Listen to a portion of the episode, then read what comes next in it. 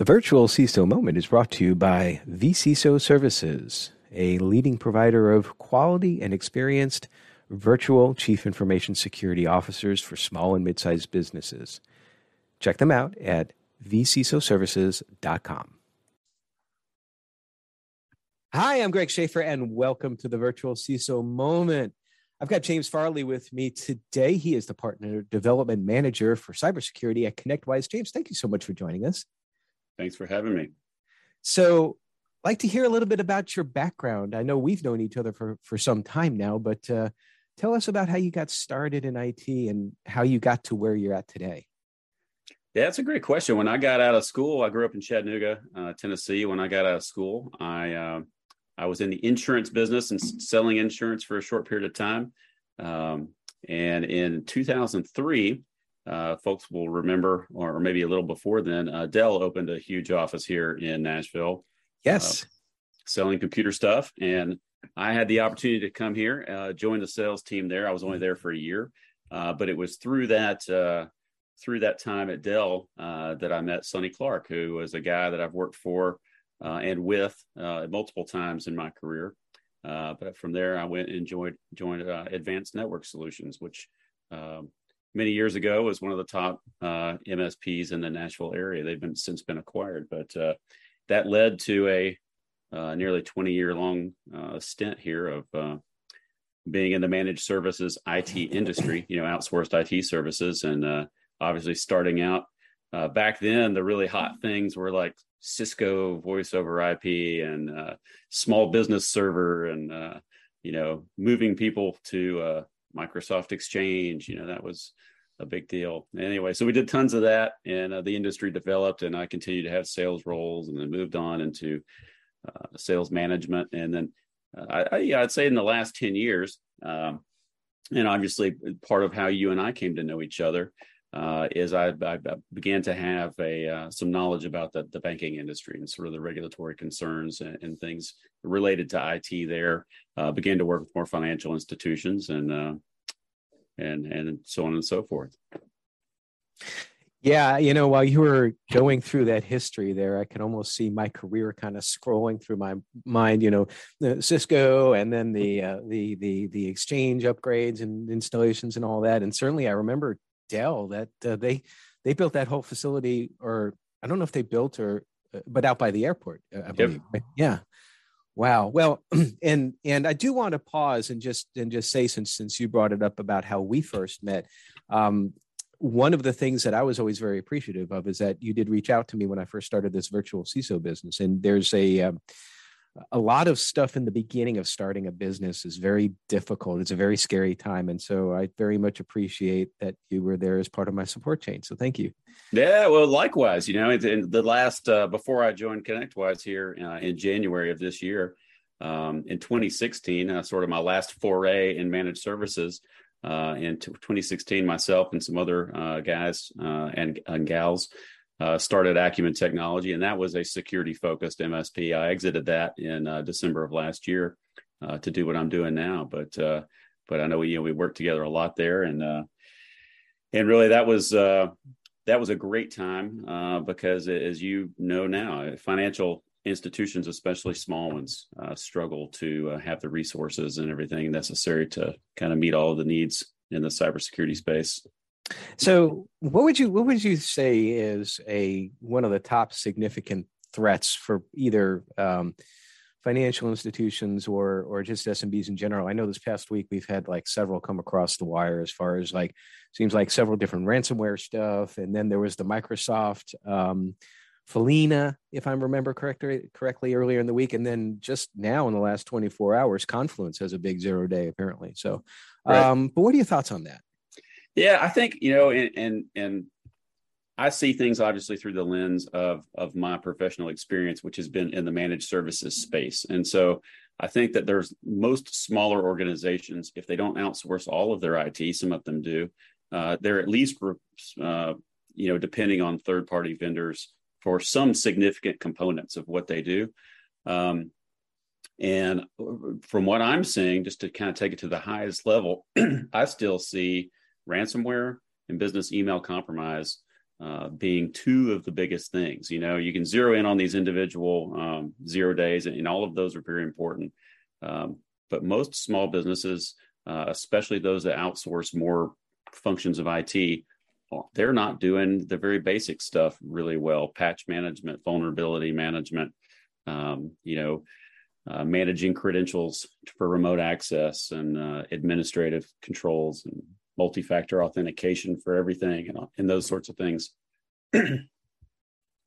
one of the um, one of the go-to um, references, if you will, in, in the industry is the Verizon Data Breach Investigations Report. And they called that out, particularly with ransomware. I think they said that um, 18% increase year over year, and it's the largest increase in the last uh, in the last several years. So um, you have a very unique perspective, though, uh, being involved with MSPs, and and I seem to recall that a few weeks ago, excuse me, CISA had sent uh, had released a memo about the increase in threats to MSPs. Do you have any any thoughts on that?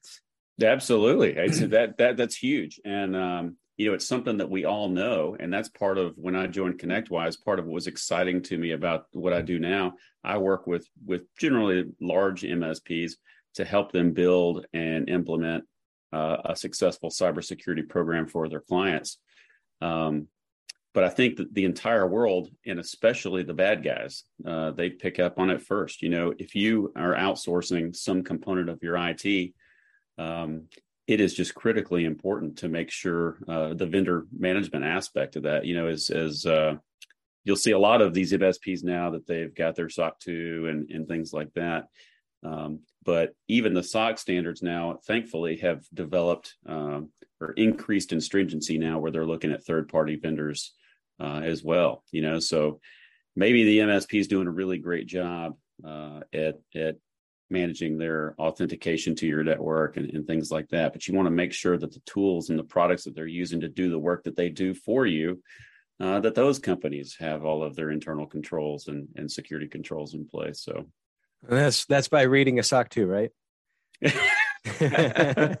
and and I mean, I mean, uh, I tell people that if you want a cure for insomnia, just read a SOC 2. right, right. I mean, you know, it's the, the thing is, it's, it's so much better than nothing. You know. Yeah. It's, it, it's uh. No, and I'm not. I I I joke about it, but I'm not. Uh, I'm not. I'm not saying anything negative. I don't want to give that impression about the SOC 2. In fact, I encourage folks to review them more and to understand the different parts of it, including the uh, complementary user entity controls, which are things that you need to do um, as the as the consumer of that. But that kind of brings up another question in my mind, and it just came into my mind. It, typically, I haven't seen MSPs in the past, or at least a lot of them, particularly the smaller ones, going down the path of getting a SOC 2 for their organization. But I get the sense that that's changing. Have you seen that in in your space? It is changing. I think that you're starting to see. Uh, I mean, almost all of the ones, the larger ones, you know, 50 to 100 employee MSPs, they almost all have it, uh, and it's being driven by uh, all of the different requirements, whether it's FFIEC, you know, guidance and and financial institutions, uh, or CJIS or FedRAMP, whatever whatever space vertical niche the uh, the MSP is working in. Those different things are, are driving that. Um, but uh, you know, in the in the small MSP space, uh, which here in the Nashville market, there there's dozens of them, and uh, I still see that a lot of them, uh, you know, the experience. Let's say you're a client of one of these MSPs, your experience is going to be these guys are great you call their help desk and everybody's friendly and they seem your stuff seems to be always running uh, and it's still kind of that uptime as being the, the measurer of success. Uh, but at the end of the day, when you, when you uh, you know pull the curtain back at how that MSP is operating, they're still using uh, shared credentials for administrative access to servers, and potentially still have uh, using RDP on occasion to remotely access things and stuff that that you see it and you're like ah. Yeah. Actually, when you yeah. said RDP, that was what was in my You're mind. Like, ah, you can't do like, that. I got to maintain a stoic face here, and yeah. you know, but uh, it it is unfortunate. I, I, that that RDP is still so prolific out there without any sort of additional controls on it. I mean, if you do RDP with a different VPN and limit your access, that's that's fine. You know, we always talk about layered security and layered controls, which then brings me to the next thing that just came into my mind, talking about ConnectWise, the Fortify. Um, I guess you call it a cybersecurity stack. Can you talk a little bit more about what ConnectWise actually offers? The reason why I ask is that I, I, just love hearing about different tools, and I don't think I'm the only one who loves hearing about that sort of stuff. Yeah, yeah, so I went and it, will be interesting. I think in the next coming months, we're uh, there's going to be a new rebranding uh, of the ConnectWise security stack to sort of make it eh, more easy to see, more easy to understand when you look at it on our website. What each and every little component of it is.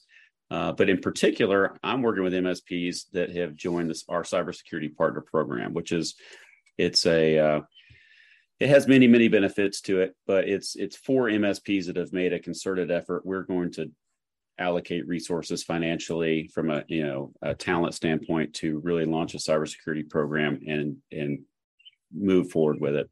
And so, from a ConnectWise standpoint, we are providing to them uh, a variety of tools. We're providing them tools to do uh, you know basic risk assessments uh, where you sit through and and um, you know talk to them whether it's a HIPAA oriented one or PCI oriented one, things like that. Uh, we have a product that allows them to do um, some vulnerability uh, management, vulnerability assessment type stuff. Um, not you know not anything that replaces the third party uh, assessments and, and, testing that you should be doing, uh, but the stuff that people should be doing on an ongoing basis to make sure that that everything is good. Dark web scanning, all of that kind of stuff. But then the real, real bread and butter is um, we have got uh, partnerships with Bitdefender and SentinelOne providing uh, an EDR solution Mm-hmm. Uh, and then also uh, ConnectWise has acquired Perch, uh, which is a, a, pretty fantastic SIEM solution. So for sort of those three products, uh, we have an over 200 employee SOC now. So we provide SOC-backed versions of those three solutions uh, to to our MSP partners because we found uh, that you know on average it costs between one and a half to two million dollars to properly imp- implement a security operations center mm-hmm. um, which is outside the realm of possibility for really most even in-house IT departments, but especially for most small MSPs. And uh, it's it's been interesting. One of the biggest challenges for MSPs in the market right now is availability of talent, and yes. uh, and the and how expensive that talent is. And so, as you're trying to recruit folks to your to to come work for you, uh, nobody wants to hear you're going to be working third shift and staring at a screen monitoring alerts uh, all night long. So uh, it makes a lot of sense to outsource some of those components uh, to to a SOC like ConnectWise or to to someone similar uh, to provide those kinds of, of services and, and work in tandem with your team. I totally forgot that ConnectWise purchased Perch. Uh, I've been involved with Perch. Um, I know that they're I could be wrong, but I think that they were pretty heavy in the financial services sector. Is that does ConnectWise? Are you focused more on financial services or really just anybody, any uh, sector? Uh, yeah, on the SIEM side of the house with with Perch, uh, we're pretty heavy in financial services just because of the regulatory requirement to have that sort of, of capability. Mm-hmm. Um, but it's also very popular in in in other you know industries as well, healthcare and uh, and uh, you know education. Um, but it's uh, the the thing I think that that's special about Perch and the reason that it was attractive to ConnectWise because obviously we worked we work with MSPs. Uh, it was one of those ones that was, um, uh, you know, I would say that there's that there's always solutions that have more bells and whistles and uh, maybe more features and functionality. Uh, but Perch was a great, great solution, and it was designed from the ground up to be multi-tenant in nature. So uh, if you're like an MSP, an organization that supports uh, many, many different clients, but needs to uh, see that through a single pane of glass uh, with all of the, you know, security uh, division of, uh, of, of of responsibility there inside the portal and everything. It does a great job at that. I know too that uh, it seems like one thing that's becoming more and more prevalent is uh, the the dawn or the expansion of CMMC in the in the federal space. Um, that's kind of on my mind because I just went through and did the uh, the registered practitioner training, and while I know that not all the requirements are in place yet, um, do you, is there? Do you know if there's any specific requirements for MSPs in the CMMC space if if their clients are dealing with um, uh, CUI, uh, classified uncontrolled information, even if they don't actually have access to that information? Uh, I think it varies. I am not intimately aware. Uh, I'm not intimately familiar with. There's there's several different layers of CMMC, different mm-hmm. categories depending on uh, your le- your access to classified information, uh, and I'm not uh, intimately familiar with uh, how those different levels affect things. But I do know, for example, that at the highest levels, one of the requirements is that the folks in your SOC or the folks that are that are dealing with your network uh, be onshore and U.S. citizens. Uh, so ConnectWise, our SOC today is global in nature. So we've got a huge presence here in the United States, but we do have people overseas. So at the very highest levels of CMMC, we're not compliant. Uh, as of today, we will have a U.S. based 100% uh, uh, option that will be priced a little bit differently uh, here in the coming months. But uh, today, that's a challenge and something that folks should look at. And I know as a, a former bank CISO and uh, working with several financial institutions now that uh, that's always a big thing in financial services space as well. Um, InfoSec and IT, obviously, there's there's a lot of stress involved with it, and so I'm going to ask a, a couple of questions related to that. The first is uh, why do you do what you do? I mean, why would somebody want to bring themselves into this into this field of high stress? It is stressful, and it's uh, you know, and, and you, I'm sure you've experienced it's it's oftentimes the efforts that we put forth to try to help people do things better feels unappreciated, uh, and it's almost like they're annoying. We're just you know we're pestering them, trying to get them to do things that they don't want to do. Um, I just think it's rewarding. I think we're uh, oftentimes IT in general is kind of a thankless business. A lot of the people that that go out th- through their day and doing what they do are unaware of all of the back office IT things that that make their lives possible. Um, and having been in IT for a long time, it, it's it can f- feel like you're you're you're not making a a real difference in people's day to day lives because their your work is uh, it doesn't go seen.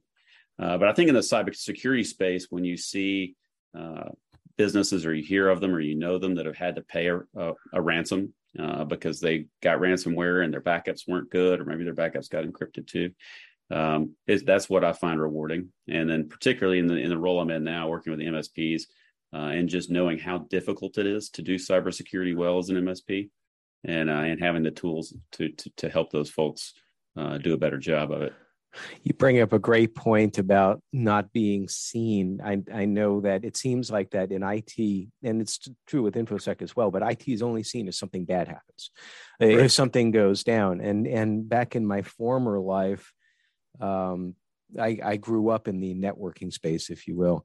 And it seemed like that whenever something was wrong, it was always the network, always the network. And I'd spend a significant time with the rest of my IT staff the, my coworkers, not that they were working for me, but in other departments, explaining, no, this is all fine. Here's the server response. A very stressful thing there as well. And and so one of the things that I used to do to counter stress is uh, I remember being at uh, Middle Tennessee State University is that at lunchtime I'd go play racquetball. So that was one of the things, a physical activity that helped me with stress. What are some of the things that you do to help you decompress and and deal with stress? Yes. So to, the biggest thing for me, uh, I tend to be a pretty anxious person. Um, is, is I love to run, uh, and I'm not a I'm not a huge runner. You know, I run 25, 30 miles a week. Um, and uh, oh, that's not, huge. I'm not a super fast runner either. you know, as you get more into the running community, you realize there's there's people out there that run like 50 miles a week. It's crazy. I know that's amazing. Um, but I, I, like to run, and it's interesting. I've been running pretty seriously for six or seven years, and it's uh, it really started because I also really enjoy backpacking and hiking. Mm-hmm. Um, and as I developed in that, it was starting to plan uh, more difficult and uh, just uh, more rigorous adventures. Uh, I found that that the running uh, got me in the kind of shape that I needed to be in to go enjoy those sorts of things. and really, at some point, I guess in the last two years, I still do a lot of backpacking and hiking. Uh, but I think the running may have uh, uh, my drive to be more competitive there has has maybe surpassed my hiking as far as uh, where I put my efforts. Competitiveness and running, go figure. And uh, I just yesterday signed up, or the day before, I think it opened up, signed up for um, the um, in Murfreesboro every year, Murfreesboro, Tennessee. They do the uh, the middle half because Murfreesboro is in the middle of the state of Tennessee, and I have done that run every year since its inception, including the virtual when, when it was not in place for COVID. So this will be my 15th. And the last that I saw, I think, I know at the 10th, there was 32 of us that had done every one. And oh, that's wow. not the case now. So my talking about being competitive, my goal is to be the last one standing. So I'm hoping, hopefully this year I get to find out. I'm guessing it's probably under 20 at this point in time. So well, that, that's that's exciting. I, I, should take a look at that race. I just ran my first sub uh, two hour half marathon uh, the other day. Oh my which, gosh, that's awesome! Which, which I was like I said, see, that's not that fast, but uh, it's, no, no, no, that's huge. I mean, I I I hadn't been able to do a, a two hour a sub two in in six years, and I did a lot of training um, to try to get back to that point. And last year I did break it. It's probably the last time I'm going to break it. I mean, I'm I'm significantly older than you, and things tend to break down as you do more of this stuff. But that's awesome. I mean, there are yeah. very few people that can say that they can run a sub two half. So, well, James, it has been an absolute pleasure having you on. I, I just I love your story. I love hearing about um, what you're all are doing, and particularly what drives you in this space and everything. And so, if uh, for folks that are interested in uh, ConnectWise. Um, uh, website for ConnectWise? What's the website? It's connectwise.com. Boy, that's really hard to remember. So, well, I appreciate you joining us. Um, and for everybody else, stay secure.